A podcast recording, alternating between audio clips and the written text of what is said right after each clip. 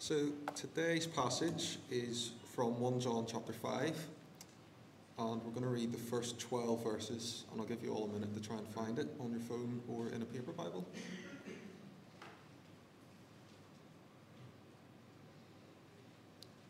So 1 John chapter 5, starting at verse 1. Everyone who believes that Jesus is the Christ is born of God, and everyone who loves the Father loves his child as well. This is how we know that we love the children of God by loving God and carrying out his commands. In fact, this love for God, to, this is love for God to keep his commands, and his commands are not burdensome, for everyone born of God overcomes the world. This is the victory that has overcome the world, even our faith. Who is it that overcomes the world? Only the one who believes that Jesus is the Son of God. This is the one who came by water and blood, Jesus Christ. He did not come by water only, but by water and blood. And it is the Spirit who testifies, because the Spirit is the truth. For there are three that testify the Spirit, the water, and the blood, and the three are in agreement. We accept human testimony but God's testimony is greater because it is the testimony of God which He has given about His Son. Whoever believes in the Son of God accepts this testimony. Whoever does not believe God has made him out to be a liar, because they have not believed the testimony God has given them about His Son. And this is the testimony God has given us eternal life, and this life is in His Son. Whoever has the Son has life. Whoever does not have the Son of God does not have life.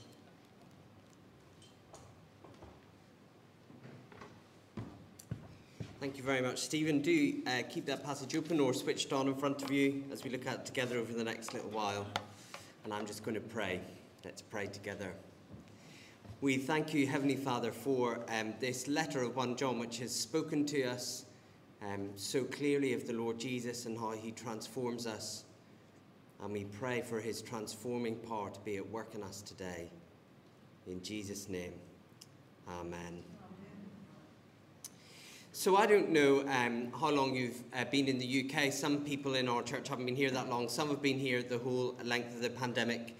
Right back at the beginning of the pandemic, I don't know if you remember, we used to get these daily press conferences every day which every day we're sort of like, oh, we told you it was bad yesterday, but it's even worse today.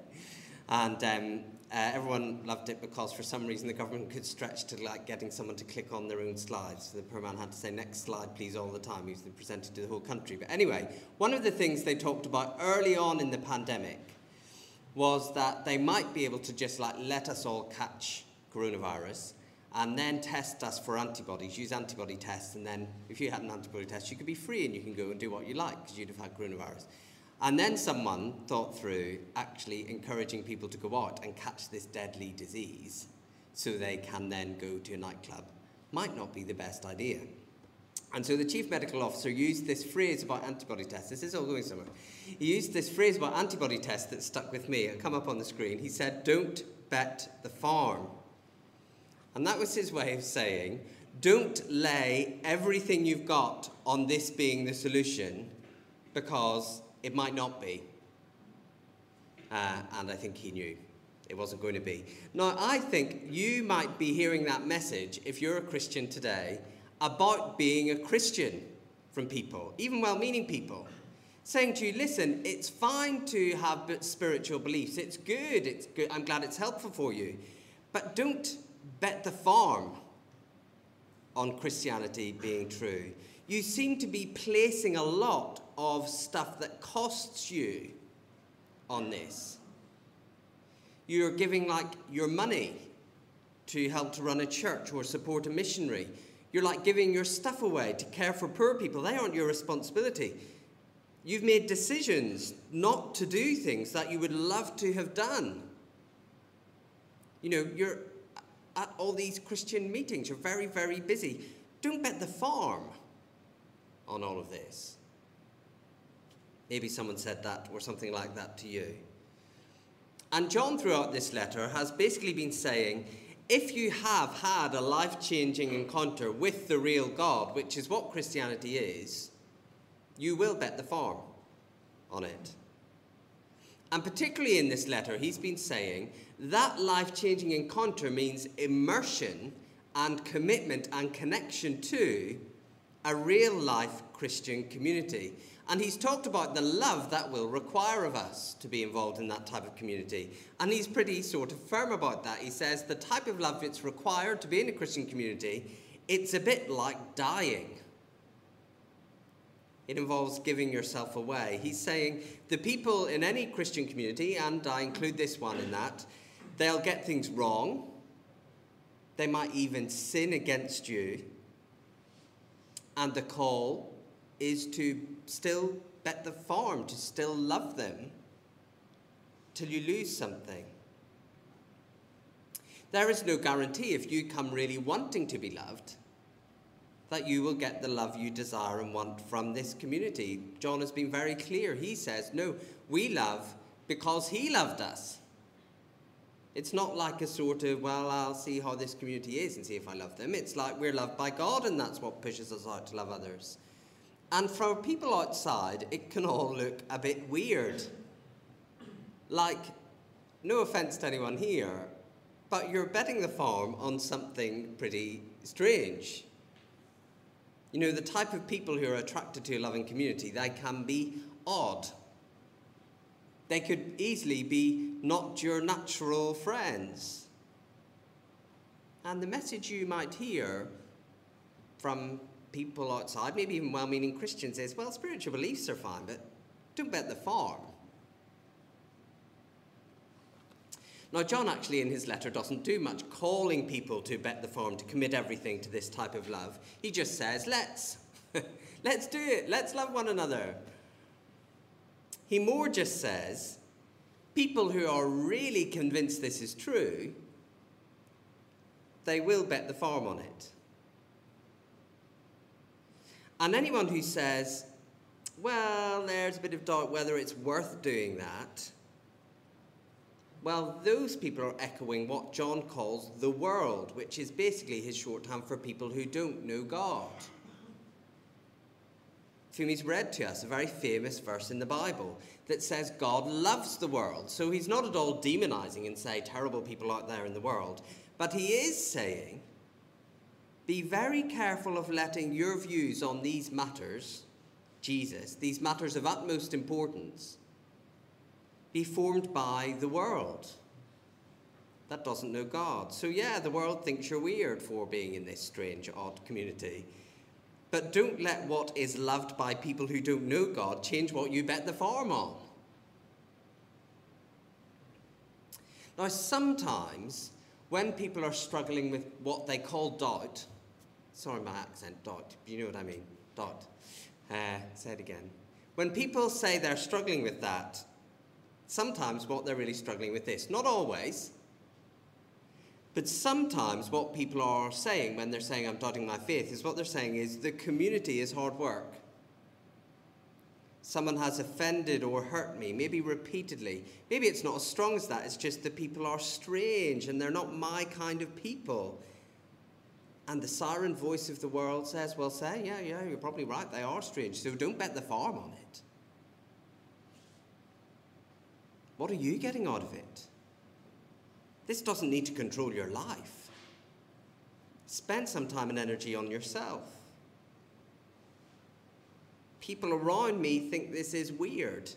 They particularly think the call to love these people at my own cost is weird. And we start to go cold. It becomes a burden to keep loving these people who don't seem that good at loving me? Why bet the farm? For many of us, I think this comes into play as our children get older. Why invite your kids into this complex life? Well, 1 John, the letter, next week we're going to see, ends with a call not to worship a made up God but to really give yourself everything that you have in worship to the real God, the God we meet in Jesus. Bet the farm on Him. And this section is all about why to do that. So here's the first thing we're going to see bet the farm on Jesus, not the failing world. If you are a Christian today, there was some reason at some time you decided to be a Christian. It may have been a moment. You thought, yeah, I want to do this now. For many of us, I think it was more like a process. But if you truly know God, something about Jesus attracted you to trust Him. You believed that at some time. Plus, you experienced or believed you experienced something the Bible calls new birth. You were born of God when you trusted that Jesus was the Christ. That's what John is saying in chapter 5, verse 1. If you're a Christian, at some point you trusted Jesus and you had that experience, new birth. Maybe that experience is distant to you now. You can't really remember it or feels like a world away. But you definitely thought that at some point. And everyone who's been brought into that relationship with God, that intimate love by God as Father, that same relationship with God that Jesus himself has, that person, John says, loves God's children too. There's a logic to it, isn't there? You believe in Jesus and he remakes your life, rebirths you into a new life, and you discover around you there's all these other people who God has done that with too. Children of the same Father, God's family. Now, it's clear that um, John has no room at all in his thinking for the person who says, Yeah, yeah, yeah, I love God, but I just have no room or love for other Christians. But he's actually also affirming something positive you might have experienced. I don't know whether you've ever had the experience of ending up somewhere far away in the world, and out of nowhere, you meet someone who's also a Christian. And you're like, wow, we are connected even though I've never met you before. Wherever you find them, you love them. Of course you do. Same dad. That's the logic of it, John is saying. But I love what he says next as well. Look at verse 2, the verse that's on the screen. Uh, no, it isn't. Uh, it's in your Bible.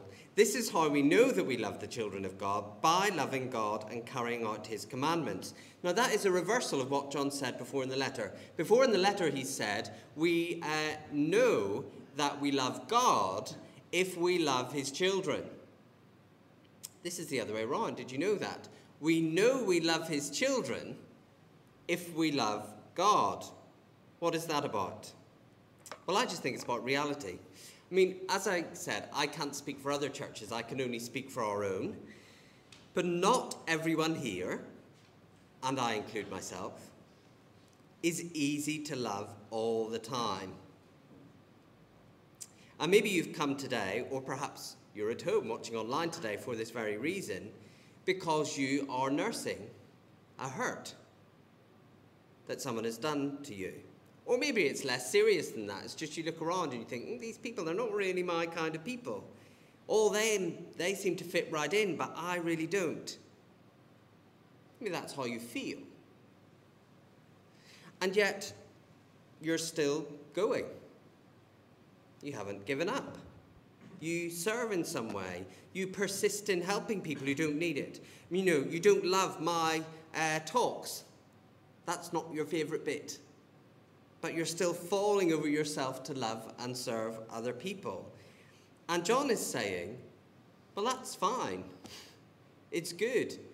That's the right thing to do before God to serve other people. And if you're doing it for Him, even if you don't particularly feel like doing it for everyone else, you know, great. That's enough. You are loving the children of God if you persist in serving and giving stuff up because God says you should do it. That is it. To do it to honor God is fine. So don't worry too much if you find all of us a bit irritating happens sometimes. But you persist in practically giving yourself away anyway because you think God would want me to do that. Great. That's the love He wants. We've talked a lot about authentic community in this series. There's the difference here, I think, between Christian authentic community and what we think. We think authentic community is people I feel I re- immediately get on with because they like me and we all have lots in common or whatever. But church is different. Church will mean stretching across social barriers. It's often tiring. There's often cultural confusion. There's often age difference and background difference. But the story of the church is of Christians all through history who haven't found a social group they wanted and would have chosen. But they persisted with these people because they love God and they want to do what He says. They feel like square pegs in round holes, but they keep going because it's the right thing to do before the Lord. That's it. Loving God is obeying His commandments. Now, here's the bit that sounds crazy to me. He says in verse 3 and these commands aren't burdensome. He's saying these commands, they aren't heavy. Sounds like he's saying they're not hard. They aren't heavy, apparently, because we, through our faith, have we've overcome the world. So he's saying this self-giving love for the Christians around you, even if they're odd and difficult and you don't like them much, it's not a burden. You feel like writing back a letter to him, don't you, saying, not sure you've been to my church. Not sure you've met my Auntie Flo. Sometimes it's a burden. But he says it isn't because, and he uses this phrase, we have overcome the world. The world would say, don't persist in loving other Christians when it feels hard. If it's hard, don't do it. So when I feel like that, when I feel like he's lying, and this command is a burden to me, it's heavy to carry, I need to ask myself, why do I feel like that? Usually, and I can only talk about myself, I like to locate the hardness of loving people in other people. Well, of course, that person is hard to love. Of course, they are. They are problematic.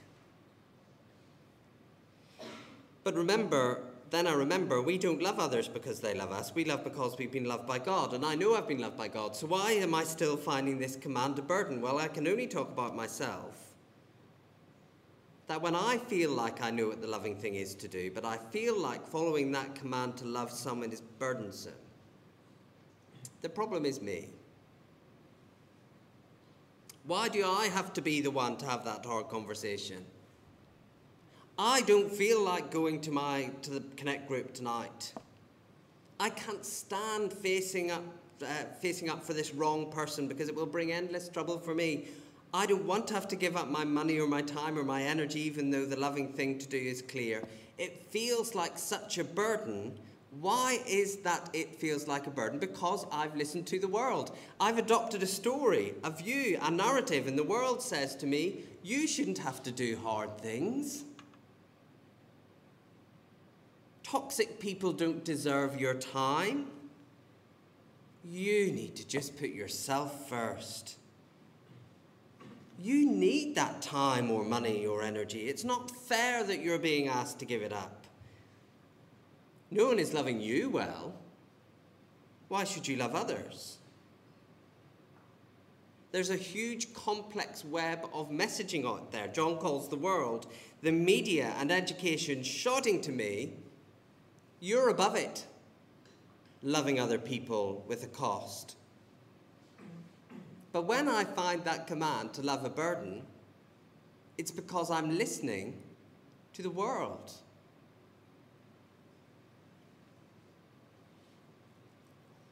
And John says that was silly because the moment you trusted Jesus, the moment you were attracted to him, you overcame the world. When you became a Christian, if you are a Christian, it must have been because this self giving away love of Jesus spoke to you. Jesus dying for the sake of others, giving his life away for others, that must have impacted you. that called you to trust Him. And can you see if that's true of you? In that moment, you moved away from thinking, I should do what's right for me, into thinking, the most honourable thing to do is give yourself away for others. If you are a Christian, you've moved. You overcame the world. Becoming a Christian, as I've got a picture, is an act of resistance. It's an act of resistance to the selfish, power hungry systems of the world. I think I've got a picture of someone resisting, just to help us get that into our heads. Not him. That's the shocking bit. Becoming a Christian is an act of resistance. It's the world's selfish, power hungry systems that say to us, you put yourself first. Anyone demanding you not do that is a burden. And becoming a Christian is an act of resistance to that. It says, no, love is giving yourself away. I trust and worship someone who's like that. I've overcome the world. If you are a Christian, we always have guests here who aren't, you're welcome too. But if you're a Christian, you ditched the corrupt, self serving call of the world the moment you believed in a God who was born in a stable and who never owned anything and who was executed as a criminal.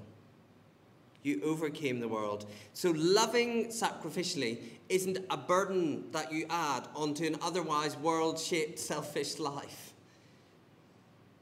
Loving sacrificially is the moment. Commands of God, particularly the command to love others, is burdensome, and I'm complaining to God about doing them. It's because I've hedged my bets. Oh, I'll put a bit of trust in Jesus, but also in this thing the world says is good. And John says you've overcome the world the moment you trusted in Jesus. You know, loving other people sacrificially probably is a burden if being a really successful person, or seeking the praise of others, or having the nicest house, or having the best friends, or having the best educated kids, listening to the world about saying what's important, if you're listening to all of that, loving other people probably is quite a big burden to add on to that too. But you overcame all of that the moment you trusted the God who died. So it's not burdensome, it's John's way of saying, while it's challenging, I think it's actually what you want. We've said this before in this series. Maybe you think, oh, avoiding what the world says is so hard, but in the end, what do you want? Do you want your life to look like Jesus, the most loving, sacrificial, brilliant, worth worshipping person who ever lived? Or do you want your life to look like the average sort of middle class, worldly person you see around you? You choose. But Jesus is more compelling. Of course, this only counts, you can only bet the farm on all this truth about Jesus if it's actually real. And this is the second thing that we see because you really have life. Bet the farm on Jesus, not the feeling world, because you really have life. For someone who's trying to be assuring, John suddenly gets very confusing. Water, blood, spirit, it's a bit like, you know, what were you smoking when you wrote this bit? Uh, what are you talking about? Not just by water, but by blood? What's he getting at? Now, remember, you might remember from a few weeks ago, John is dealing with a particular false teaching here. The idea that Jesus wasn't a real human being, he was just a sort of spiritual being. And so uh, lots of people in John's church believe, well, Jesus couldn't really have died because he was spiritual, and spiritual people can't die. And that, of course, sets a whole lot of things wrong if you don't really believe Jesus was able to die. Uh, and John says Jesus came by water and the blood. He's saying that in the Gospels, the records we have of Jesus, he was baptized when God's Spirit came onto him, but also he came by blood. He really did die in his physical body. And the Spirit, he says, wasn't opposed to that or against that. Jesus being baptized, Jesus dying for us, and the Holy Spirit showing us that a dying Messiah is the true one. They're all in agreement. Now, I can see people zoning out that might not be the type of false teaching that particularly tempts you. I don't know what your particular temptations are, but I don't suspect many of us are sitting home thinking, I'm really tempted today that Jesus was an in, believe Jesus was an incorporeal being. And that's my battle today. Although it is worth saying, it might be the fa- type of false teaching that surfaces in conversations. Quite a lot of our Muslim friends believe this type of thing that it was not the actual historical Jesus who died on the cross because, you know, God wouldn't let one of his holy people die that way. So it's still out there and round there, this idea. And the, the whole idea crops up now and again because you'll find people saying it's not what Jesus did that matters. As long as you try and follow his teaching, it doesn't matter what you believed about him his miraculous events like his baptism and his place in the Trinity and the meaning of his death, that's all just window dressing, just try and be a good person. And John definitely won't have that. John says, You accept all sorts of things are real because people tell you them. Well, you need to do that with God. You can think people are lying and you can tell them that, but you wouldn't say that about God. And God says He has given us eternal life. That life is in his Son. If you have the Son, you have life. And if you don't have the Son, you don't have life. That is God's view. The only life is in the Son because God says so. Now, that sounds a bit negative and harsh, especially in our culture. But of course, John is trying to be encouraging. He's saying, if you have the Son, you do have life. There's no extra thing you need. This eternal life from God comes through his Son. God says so. And who's going to argue with him? I'm aware if you're not a Christian here today, this isn't like a successful apologetic argument. If you don't believe the Bible is a record of what God said, then saying to you, well, God says it, so it must be true, is going to be very convincing to you. I get that. That's a different question. I'm happy to talk about it more, not here. But this is aimed at Christians who are feeling unsure and rubbish and weak and disqualified and weary of loving other Christians, perhaps falling for the lie that they shouldn't bother doing that. And John says, hey guys, come on. Jesus is real. He really was God's son. He really died. God Himself says you have the life of God in you if you know His Son. In a sense, who are you to argue with that just because you're feeling rubbish today or the church is getting on your nerves? That's not up for debate. God says it. You have life.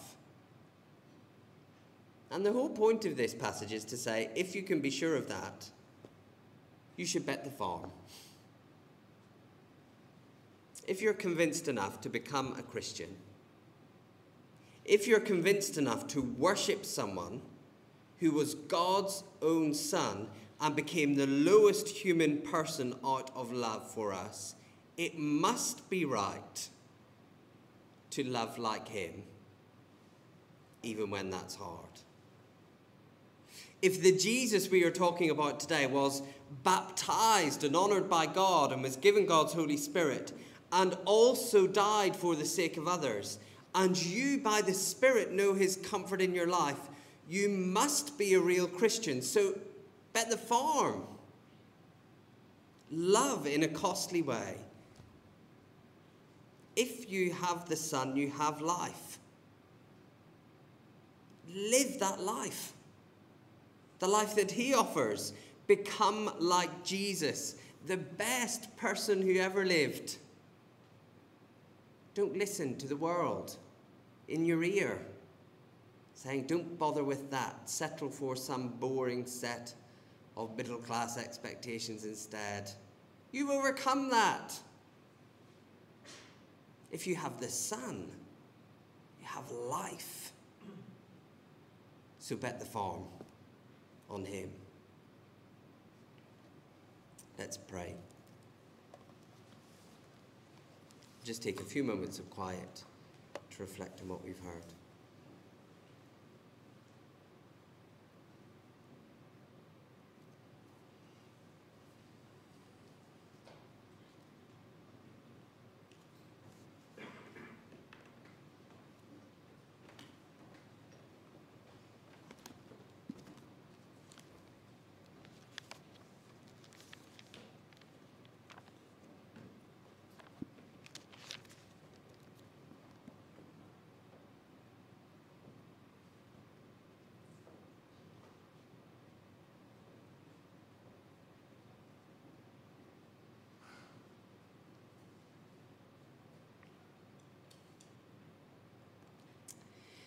This is love for God, to keep his commands.